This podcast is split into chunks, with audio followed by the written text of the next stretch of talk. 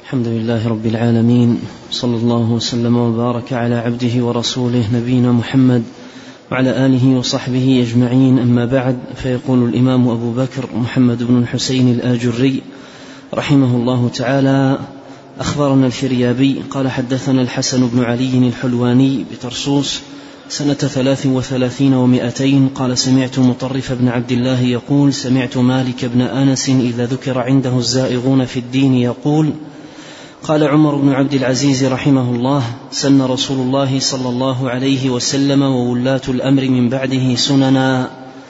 الأخذ بها اتباع لكتاب الله تعالى واستكمال لطاعة الله تعالى وقوة على دين الله. ليس لأحد من الخلق تغييرها ولا تبديلها ولا النظر في شيء خالفها. من اهتدى بها فهو مهتد ومن استنصر بها فهو منصور ومن تركها اتبع غير سبيل المؤمنين وولاه, وولاه, وولاه الله ما تولى وأصلاه جهنم وساءت مصيرا. بسم الله الرحمن الرحيم. الحمد لله رب العالمين وأشهد أن لا إله إلا الله وحده لا شريك له وأشهد أن محمدا عبده ورسوله صلى الله وسلم عليه وعلى آله وأصحابه أجمعين. اللهم علمنا ما ينفعنا وانفعنا بما علمتنا وزدنا علما وأصلح لنا شأننا كله ولا تكلنا إلى أنفسنا طرفة عين. أما بعد لا نزال في الباب المتعلق بالحث على السنن والتحذير من البدع. أورد الإمام الآجري رحمه الله تعالى هذا الأثر عن الإمام مالك بن أنس إمام دار الهجرة رحمه الله تعالى, تعالى أنه إذا ذكر عنده الزائغون في الدين. الزائغون أي من زاغت قلوبهم عن الحق والهدى وعن الهدي هدي الرسول الكريم عليه الصلاة والسلام, عليه الصلاة والسلام ومالت إلى الأهواء والبدع والضلالات. فكان إذا ذكر عنده الزائغون أي أهل الضلال يقول قال عمر بن عبد العزيز رحمه الله سن رسول الله صلى الله عليه وسلم ولاة الأمر من بعده سننا ولاة الأمر من بعده الخلفاء الراشدين رضي الله عنهم وأرضاهم.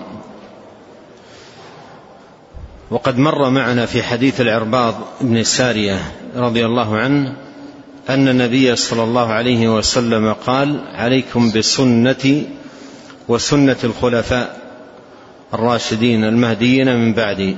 تمسكوا بها وعضوا عليها بالنواجد. قال الأخذ بها اتباع لكتاب الله. واستكمال لطاعة الله. وقوة على دين الله. اتباع لكتاب الله. لأن الله سبحانه وتعالى أمر في كتابه باتباع هذه السنن كما في قوله جل في علاه وما آتاكم الرسول فخذوه وما نهاكم عنه فانتهوا. واستكمال لطاعة الله لأن طاعة الرسول عليه الصلاة والسلام من طاعة الله ومن يطع الرسول فقد أطاع الله فطاعته عليه الصلاة والسلام من طاعة الله جل وعلا وقوة على دين الله لأن ما يدعو إليه صلوات الله وسلامه عليه هو من دين الله عز وجل ومما شرعه فإنه صلى الله عليه وسلم لا ينطق عن الهوى إن هو إلا وحي يوحى. ليس لأحد من الخلق تغييرها ولا تبديلها ليس لأحد أن يغير أو أن يبدل في هذه السنن آه، التي صحت وثبتت عن الرسول الكريم صلوات الله وسلامه وبركاته عليه. ولا النظر في شيء خالفها أي مما أحدثه الناس من الأهواء والبدع. من اهتدى بها فهو مهتد ومن استنصر بها فهو منصور. أي من كان متمسكا بهذه السنن محافظا عليها طالبا عزه وقوته بمحافظته عليها ورعايته لها فهو المهتد وهو المنصور. ومن تركها اتبع غير سبيل المؤمنين وولاه الله ما تولى وأصلاه جهنم وساءت مصيرا. وهذا المعنى مأخوذ من قول الله عز وجل ومن يشاقق الرسول من بعد ما تبين له الهدى ويتبع غير سبيل المؤمنين نوله ما تولى ونصله جهنم وساءت مصيرا. نعم. قال رحمه الله تعالى حدثنا أبو محمد الحسن بن علوية القطان, بن علوية القطان قال حدثنا عاصم بن علي قال حدثنا الليث بن سعد عن يزيد بن أبي حبيب عن بكير بن عبد الله بن الأشج أن عمر بن الخطاب رضي الله عنه قال إن ناسا يجادلونكم بشبيه القرآن فخذوهم بالسنن فإن أصحاب السنن أعلم بكتاب الله تعالى. ثم ختم رحمه الله تعالى هذا الباب بهذا الأثر عن عمر بن الخطاب رضي الله عنه قال إن ناسا يجادلونكم بشبيه القرآن. بشبيه القرآن. جاء في بعض آه، مصادر التخريج لهذا الأثر هذا اللفظ بمشتبه القرآن. وفي بعضها متشابه القرآن. وقد مر معنا قول الله سبحانه وتعالى هو الذي أنزل عليك الكتاب منه آيات محكمات هن أم الكتاب وأخر متشابهات. فالمراد بشبيه القرآن أي متشابه القرآن ومشتبه القرآن. وأخر متشابهات. فأما الذين في قلوبهم زيغ فيتبعون ما تشابه منه ابتغاء الفتنة وابتغاء تأويله. قال إن أناسا يجادلونكم بشبيه أو بمتشابه أو مشتبه. القرآن فخذوهم بالسنن. خذوهم بالسنن. فإن أصحاب السنن أعلم بكتاب الله. إذا جادلوكم بالمتشابه إذا جادلوكم بالمتشابه من آية القرآن الكريم فخذوهم بالسنن أي بالآيات المفسرة عفوا بالأحاديث المفسرة لتلك الآيات. والسنة مفسرة للقرآن ومبينة له. فإذا جادلوا بالمتشابه فخذوهم بالسنن أي بالسنن المفسرة لكلام كلام الله سبحانه وتعالى والمبينة لكلام الله فإن السنة شارحة للقرآن. والنبي صلى الله عليه وسلم أعلم خلق الله بكتاب الله سبحانه وتعالى كما صح عنه صلى الله عليه وسلم أنه قال إن أعلمكم بالله وأتقاكم لله أنا. فهو أعلم بالله وأعلم بكتابه وأعلم بشرعه صلوات الله والسلام عليه. فإذا أخذوكم بالمتشابه أي من إيه القرآن فخذوهم بالسنن. ألزموهم وحاجوهم وأقيموا عليهم الحجة بالسنن أي السنن الشارحة والمفسرة والمبينة لكلام الله سبحانه وتعالى. قال فإن أصحاب السنن أعلم بكتاب الله تعالى. أصحاب السنن أعلم بكتاب الله. وإذا أردت شاهد هذا القول انظر في كتب التفسير والمناحي المتنوعة التي اتخذت في طريقة التفسير للقرآن الكريم. تجد أن أميز هذه التفاسير وأسلمها وأحسنها وأقومها طريقا تلك التفاسير التي اعتنت في التفسير بالمأثور أي عن النبي الكريم عليه الصلاة والسلام وعن الصحابة الكرام. يقول عمر فإن أصحاب السنن أعلم بكتاب الله. وأصحاب السنن طريقتهم في تفسير القرآن طريقة آمنة بإذن الله لأنه يفسر القرآن بالسنن والروايات التي يسوقها عن النبي الكريم عليه الصلاة والسلام وعن الصحابة الكرام رضي الله عنهم وأرضاهم. فأصحاب السنن أعلم بكتاب الله تبارك وتعالى. نعم. قال رحمه الله تعالى باب التحذير من طوائف تعارض سنن النبي صلى الله عليه وسلم بكتاب الله تعالى وشدة الإنكار على هذه الطبقة. قال محمد بن الحسين رحمه الله تعالى ينبغي لأهل العلم والعقل إذا سمعوا قائلا يقول قال رسول الله صلى الله عليه وسلم في شيء قد ثبت عند العلماء فعارض إنسان جاهل فقال لا أقبل إلا ما كان في كتاب الله تعالى. قيل له أنت رجل سوء وأنت ممن حذرناك النبي صلى الله عليه وسلم وحذر منك العلماء. وقيل له يا جاهل إن الله أنزل فرائضه جملة وأمر نبيه أن يبين للناس ما نزل إليهم. قال الله عز وجل بالبينات والزبر وأنزلنا إليك الذكر لتبين للناس ما نزل إليهم ولعلهم يتفكرون. فأقام الله تعالى نبيه عليه السلام مقام البيان عنه وأمر الخلق بطاعته ونهاهم عن معصيته وأمرهم بالانتهاء عما نهاهم عنه. فقال تعالى وما آتاكم الرسول فخذوه وما نهاكم عنه فانتهوا. ثم حذرهم أن يخالفوا أمر رسول الله صلى الله عليه وسلم فقال تعالى فليحذر الذين يخالفون عن أمره أن تصيبهم فتنة أو يصيبهم عذاب أليم. وقال عز وجل فلا وربك لا يؤمنون حتى يحكموك فيما شجر بينهم ثم لا يجدوا في أنفسهم حرجا مما قضيت ويسلموا تسليما. ثم فرض على الخلق طاعته في نيف وثلاثين موضعا من كتابه تعالى.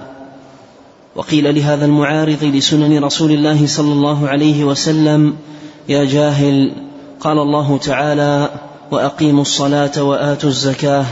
أين تجد في كتاب الله تعالى أن الفجر ركعتان وأن الظهر أربع وأن العصر أربع والمغرب ثلاث وأن العشاء الآخرة أربع؟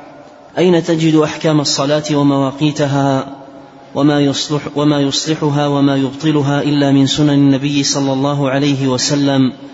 ومثله الزكاة. أين تجد في كتاب الله تعالى من مئة من مئتي درهم خمسة دراهم ومن عشرين دينارا نصف دينار ومن أربعين شاة شاة ومن خمس من الإبل شاة ومن جميع أحكام الزكاة.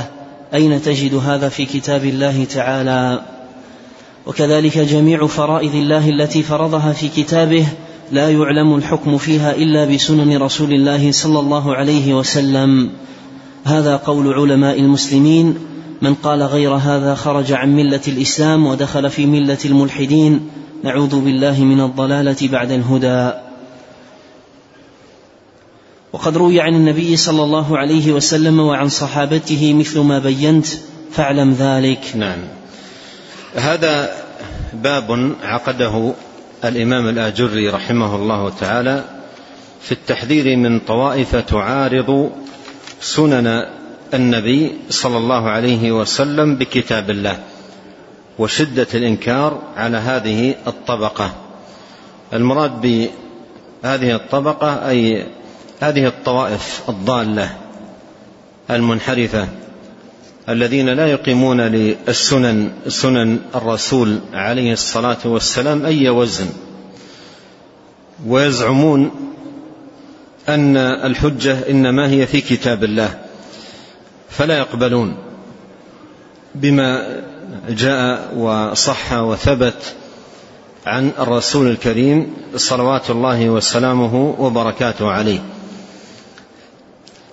فعقد هذه الترجمة لسوق الأدلة والنصوص في التحذير من هؤلاء في التحذير من هؤلاء الذين يزعمون أنهم لا يحتجون أو لا يقبلون احتجاجا إلا بالقرآن لا يقبلون احتجاجا إلا بالقرآن حتى إنه وجد طائفة سموا أنفسهم بالقرآنيين أي لا نقبل احتجاجا إلا بالقرآن والحق أنهم ليسوا من أهل القرآن.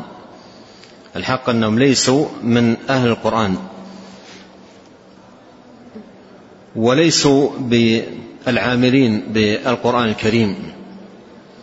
لأن القرآن الكريم فيه مواطن كثيرة جدا أمر الله سبحانه وتعالى فيها بالأخذ عن الرسول عليه الصلاة والسلام.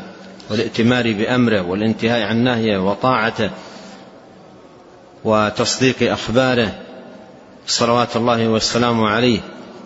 فمن لم يأخذ بالسنن لم يأخذ بالقرآن ومن لم يكن من أهل السنن لم يكن من أهل القرآن لأن القرآن جاء فيما جاء مشتملا عليه أن يؤخذ بالهدي هدي النبي الكريم صلوات الله وسلامه وبركاته عليه. وقدم هذه الترجمة بمقدمة في طريقة الرد العلمي المؤصل على هؤلاء وأن طريقة الرد على هؤلاء من جهتين. الأولى أن يساق لهم وأن تقام عليهم الحجة بايراد الأدلة الكثيرة في كتاب الله عز وجل الآمرة بالأخذ عن الرسول عليه الصلاة والسلام. مثل قول الله عز وجل وما آتاكم الرسول فخذوه وما نهاكم عنه فانتهوا. ومثل قوله فليحذر فليحذر الذين يخالفون عن أمره ومثل فلا وربك لا يؤمنون حتى يحكموك فيما شجر بينهم. ومثل قول الله عز وجل وأنزلنا إليك الذكر لتبين للناس ما نزل إليهم. ونحو هذه النصوص. والطريقة الثانية أن تعرض عليه فرائض الإسلام واجبات الدين التي جاء الأمر فيها بالقرآن التي جاء فيها جاء الأمر فيها بالقرآن. فيقال كيف كيف يكون التطبيق لهذه الفرائض؟ الله جل وعلا قال أقيموا الصلاة. كيف نعرف المواقيت وأعداد الركعات وما يقال في كل ركعة؟ وما يقال في الركوع وما يقال في السجود وما يشترط لهذه الصلاة من شروط.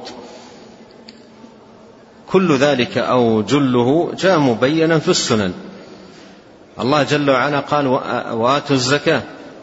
والزكاة قرينة الصلاة في كتاب الله.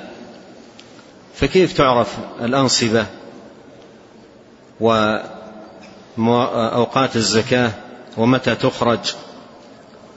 ونحو ذلك من المسائل التفصيلية المتعلقة بالزكاة. قل مثل ذلك في الحج وغيره من الطاعات التي فرضها الله سبحانه وتعالى على عباده وتفاصيل ما يفعل إنما جاءت به السنة سنة النبي الكريم عليه الصلاة والسلام. ولهذا من لا يعمل بالسنن كيف يؤدي الفرائض؟ فرائض الإسلام. كيف يؤدي فرائض الإسلام واجبات الدين؟ ثم بعد ذلك أخذ رحمه الله تعالى يسوق آه، الأحاديث والآثار في ذم هذه الطائفة والتحذير منها. نعم. قال رحمه الله تعالى حدثنا أحمد بن يحيى الحلواني قال حدثنا يحيى بن عبد الحميد الحماني قال حدثنا سفيان بن عيينة عن سالم عن سالم أبي النضر عن عبيد الله بن أبي رافع عن أبيه رضي الله عنه قال قال رسول الله صلى الله عليه وسلم لا ألفين أحدكم مت... لا ألفين. لا ألفين أحدكم متكئا على أريكته يبلغه الأمر عني فيقول لم أجد هذا في كتاب الله تعالى. قال وحدثنا أبو العباس أحمد بن سهل الأشناني قال حدثنا الحسين بن علي بن الأسود العجلي قال حدثنا يحيى بن آدم قال حدثنا سفيان بن عيينة عن محمد بن المنكدر عن سالم أبي النضر عن عبيد الله بن أبي رافع عن أبيه رضي الله عنه قال قال رسول الله صلى الله عليه وسلم لا أعرفن أحدكم متكئا على أريكته. يأتيه الأمر من أمر مما أمرت به أو نهيت عنه فيقول لا ندري ما وجدنا في كتاب الله تعالى اتبعناه. أورد رحمه الله تعالى هذا الحديث عن أبي رافع رضي الله عنه. قال قال رسول الله صلى الله عليه وسلم لا ألفين أحدكم أي لأجدن أحدكم ألفين بمعنى أجدن لأجدن أحدكم متكئا على أريكته. وقوله لا ألفين هذا اللفظ فيه النفي مؤكد وهو بمعنى النهي. نفي مؤكد وهو بمعنى النفي لا ألفين هذا نفي مؤكد وهو بمعنى النهي عن ذلك والتحذير منه. قال لا ألفين أحدكم متكئا على أريكته. ذكر الاتكاء على الأريكة في إشارة إلى معنى يتعلق بهذا الشخص الذي يرد السنن وهو إعراضه يعني الاتكاء على الأريكة شيء من الترف والإعراض الإعراض عن طلب العلم وطلب السنن فهو يميل إلى الاتكاء إلى الخمول إلى الكسل عدم الإقبال على السنة والعناية بها وحضور مجالسها وحسن المذاكرة لها. هذا يحتاج إلى همة لا يحتاج إلى اتكاء على الأريكة وترك أو, أو, أو الإعراض عن طلب العلم وطلب السنن. وهذا يذكرنا بمقولة عمر أعيتهم السنة أن يحفظوها فأعملوا عقولهم. أعيتهم السنة أن يحفظوها. يعني هو يميل إلى الراحة والكسل والاتكاء على أريكته. لا ينشط للذهاب لمجالس العلم ولا لمذاكرة العلم. فإذا أورد له حديث عن رسول الله صلى الله عليه وسلم لم يقبله لم يقبله ويقول لم أجد هذا في كتاب الله ويقول لم أجد هذا في كتاب الله. ولو أحسن القراءة لكتاب الله والتدبر لوجد ذلك. فإن الله عز وجل قال وما آتاكم الرسول فخذوه. وسيأتي قصة ابن مسعود رضي الله عنه مع المرأة آه، التي قالت له لم أجد ذلك قرأت المصحف ما بين دفتيه لم أجد ذلك في كتاب الله. قال إن كنت قرأته وجدته. قال الله تعالى وما آتاكم الرسول فخذوه وما نهاكم عنه فانتهوا. قال لا ألفين أحدكم متكئا على أريكته يبلغه الأمر عني أي من السنن الثابتة عن النبي الكريم عليه الصلاة والسلام فيقول لم أجد هذا في كتاب الله تعالى. والرواية الأخرى للحديث جاءت بلفظ لا أعرفن أحدكم لا أعرفن من المعرفة. والمعنى أي لا أجدنه ولا أعلمنه وهو من قبيل لا ألفين أحدكم لا أعرفن أحدكم متكئا على أريكته يأتيه الأمر من أمري مما أمرت به أو نهيت عنه. فيقول لا ندري ما وجدنا في كتاب الله اتبعناه. إذا كان يقول ما وجدنا في كتاب الله اتبعناه أين هو من اتباع قول الله سبحانه؟ وما آتاكم الرسول فخذوه وما نهاكم عنه فانتهوا. نعم. قال رحمه الله تعالى أخبرنا أبو عبد الله الحسين بن محمد بن عفير الأنصاري قال حدثنا نصر بن علي الجهضمي قال حدثنا أبي قال حدثنا حريز بن عثمان عن عبد الرحمن بن أبي عوف عن المقدام بن معد كرب الكندي عن النبي صلى الله عليه وسلم قال ألا إني أوتيت الكتاب ومثله ألا إني أوتيت القرآن ومثله؟ ألا إني قبله. قال حدثنا أبو بكر عبد الله بن محمد بن عبد الحميد الواسطي قال حدثنا زهير بن محمد المروزي قال أخبرنا عاصم بن علي قال حدثنا أبو معشر قال حدثنا سعيد عن أبي هريرة رضي الله عنه قال قال رسول الله صلى الله عليه وسلم لا أعرفن أحدا منكم أتاه عني حديث وهو متكئ على أريكته فيقول أتل به قرآنا. أتل أتل به قرآنا. ثم أورد رحمه الله تعالى هذا الحديث عن أبي هريرة رضي الله عنه وهو بمعنى الحديث الذي قبله. لا أعرفن أحدا منكم أتاه حديث أتاه عني حديث وهو متكئ على أريكته فيقول أتل به قرآنا. يعني أتل بهذا الحكم الذي جاء في هذا الحديث قرآنا. أي, أن أي أنه لا يعمل إلا بالقرآن ولا يقبل إلا بما جاء في القرآن. فإذا قال مثل هذا الضال أتل به قرآنا نعم يتلى قرآن بذلك. وما آتاكم الرسول فخذوه. وما نهاكم عنه فانتهوا. إن كان من أهل القرآن حقا وصدقا وجب عليه أن يعمل. بهذه الآية وما آتاكم الرسول فخذوه وما نهاكم عنه فانتهوا. وقوله جل وعلا فلا وربك لا يؤمنون حتى يحكموك فيما شجر بينهم. وقوله فليحذر الذين يخالفون عن أمره أن تصيبهم فتنة أو يصيبهم عذاب أليم. وقوله وما كان لمؤمن ولا مؤمنة إذا قضى الله ورسوله أمرا أن يكون لهم الخيرة من أمرهم. والآيات في هذا المعنى كثيرة. كذلك الآيات التي فيها الأمر بطاعة الرسول عليه الصلاة والسلام وهي كثيرة جدا. يا أيها الذين آمنوا أطيعوا الله وأطيعوا الرسول. من يطع الرسول فقد أطاع الله.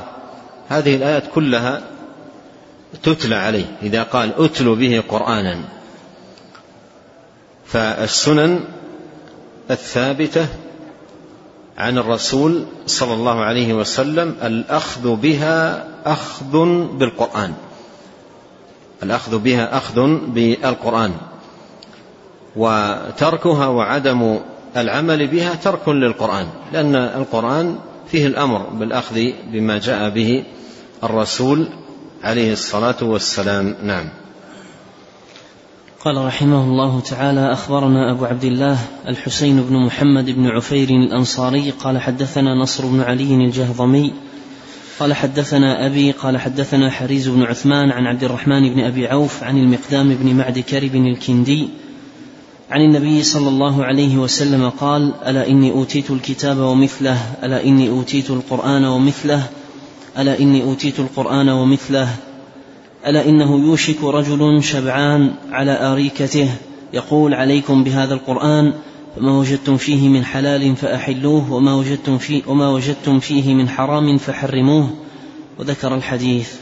ثم أورد رحمه الله تعالى حديث المقدام رضي الله عنه عن النبي صلى الله عليه وسلم قال ألا إني أوتيت الكتاب ومثله معه؟ ألا إني أوتيت القرآن ومثله معه؟ ألا إني أوتيت القرآن ومثله معه؟ وهذا التكرار للتأكيد.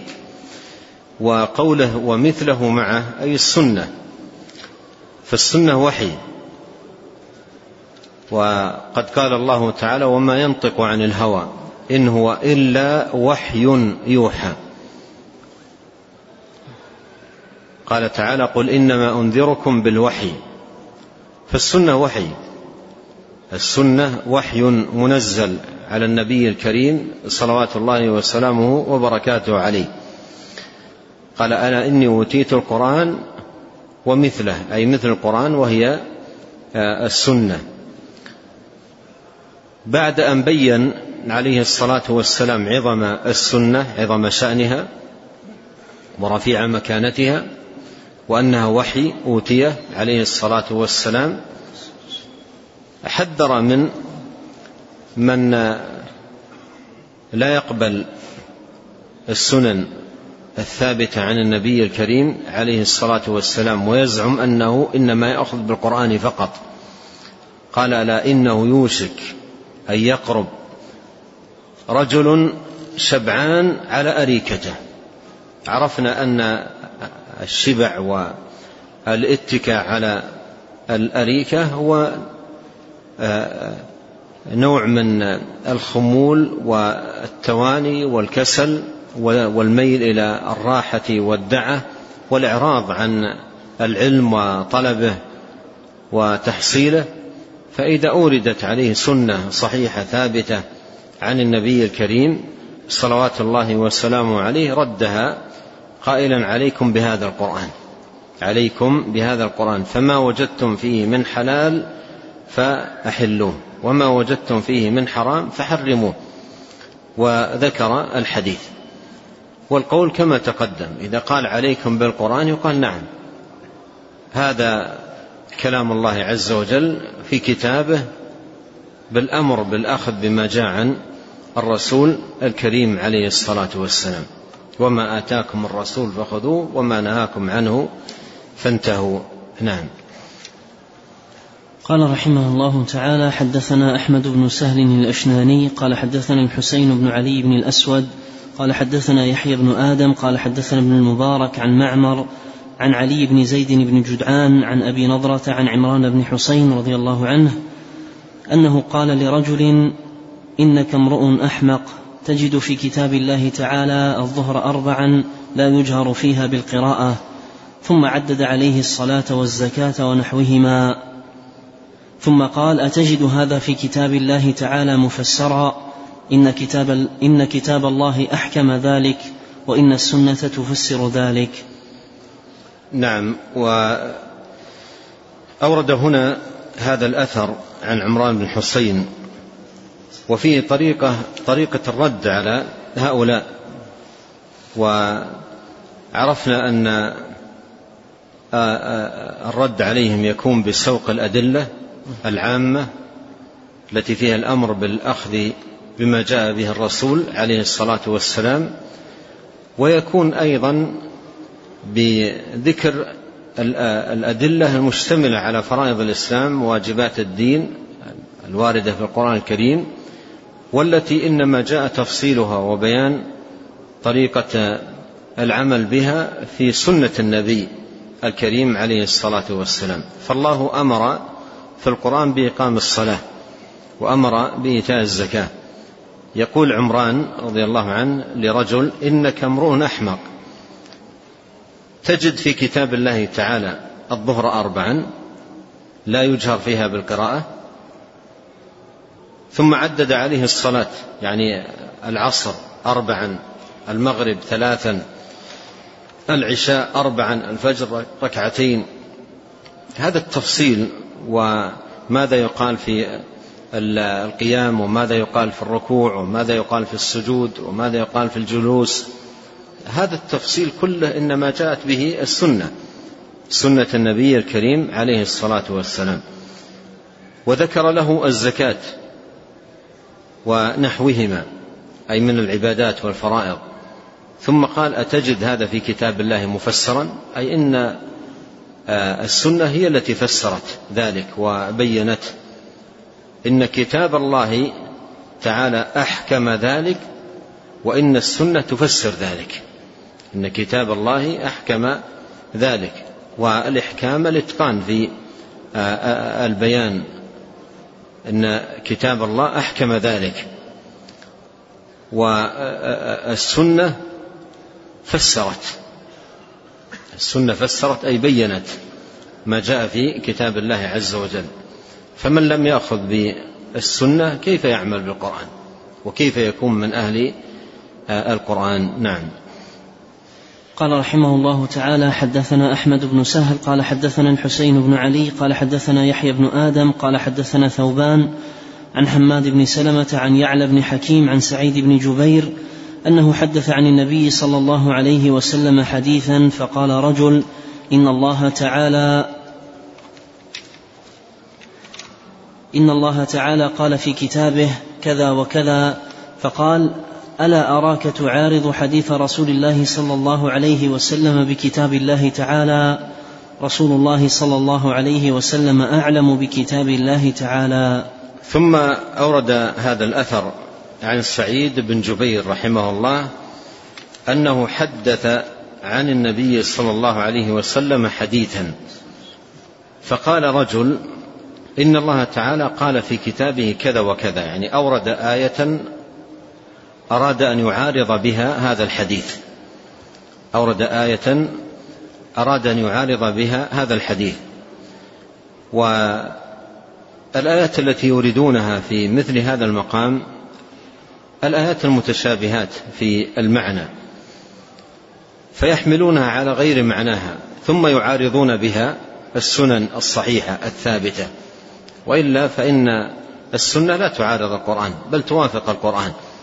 لكن مثل هذه المعارضات بين السنة والقرآن يأتون إلى الآيات المتشابهة ويحملون الآية على غير آه، معناها ومن ثم يعارضون بها السنة الصحيحة الثابتة عن النبي الكريم عليه الصلاة والسلام. فانظر طريقة الرد على هؤلاء من هذا الإمام الجليل رحمه الله. قال ألا أراك؟ تعارض حديث رسول الله. صلى الله عليه وسلم بكتاب الله. رسول الله صلى الله عليه وسلم أعلم بكتاب الله. رسول الله صلى الله عليه وسلم أعلم بكتاب الله. يعني هذا الحديث الذي صح عنه إياك أن تعارضه بالقران لأن النبي صلى الله عليه وسلم الذي ثبت عنه هذا الحديث وثبت عنه هذا الحكم أعلم منك بكتاب الله سبحانه وتعالى. وهذا يفيدنا أن قول هؤلاء إضافة إلى ما فيه من خطأ فيه سوء أدب عظيم مع الرسول عليه الصلاة والسلام. فيه سوء أدب عظيم مع النبي الكريم عليه الصلاة والسلام. ولهذا رد هذا السوء الشنيع في الأدب مع الرسول عليه الصلاة والسلام بقوله الرسول صلى الله عليه وسلم أعلم منك بكتاب الله. كيف تعارض كلامه وهو أعلم منك بكتاب الله بآيات من آه، القرآن الكريم؟ بآيات من القرآن الكريم وهو أعلم منك. قال هذا الحديث قال هذا الحكم قال هذا الأمر وهو أعلم منك صلوات الله وسلامه عليه أعلم بكتاب الله سبحانه وتعالى. الحاصل أن مقولة هؤلاء إضافة إلى ما فيها من خطأ فادح فيها سوء أدب شنيع مع النبي الكريم صلوات الله وسلامه وبركاته عليه. نسأل الله الكريم أن ينفعنا أجمعين بما علمنا وأن يزيدنا علما وأن يصلح لنا شأننا كله وأن لا يكلنا إلى أنفسنا طرفة عين وأن يغفر لنا ولوالدينا ولمشايخنا ولولاة أمرنا وللمسلمين والمسلمات والمؤمنين والمؤمنات الأحياء منهم والأموات. اللهم اقسم لنا من خشيتك ما يحول بيننا وبين معاصيك ومن طاعتك ما تبلغنا به جنتك ومن اليقين ما تهون به علينا مصائب الدنيا. اللهم متعنا بأسماعنا وأبصارنا وقوتنا ما أحييتنا واجعله الوارث منا. واجعل ثأرنا على من ظلمنا وانصرنا على من عادانا ولا تجعل مصيبتنا في ديننا ولا تجعل الدنيا أكبر همنا ولا مبلغ علمنا ولا تسلط علينا من لا يرحمنا. سبحانك اللهم وبحمدك أشهد أن لا إله إلا أنت أستغفرك وأتوب إليك. اللهم صل وسلم على عبدك ورسولك نبينا محمد وآله وصحبه. جزاكم الله خيرا.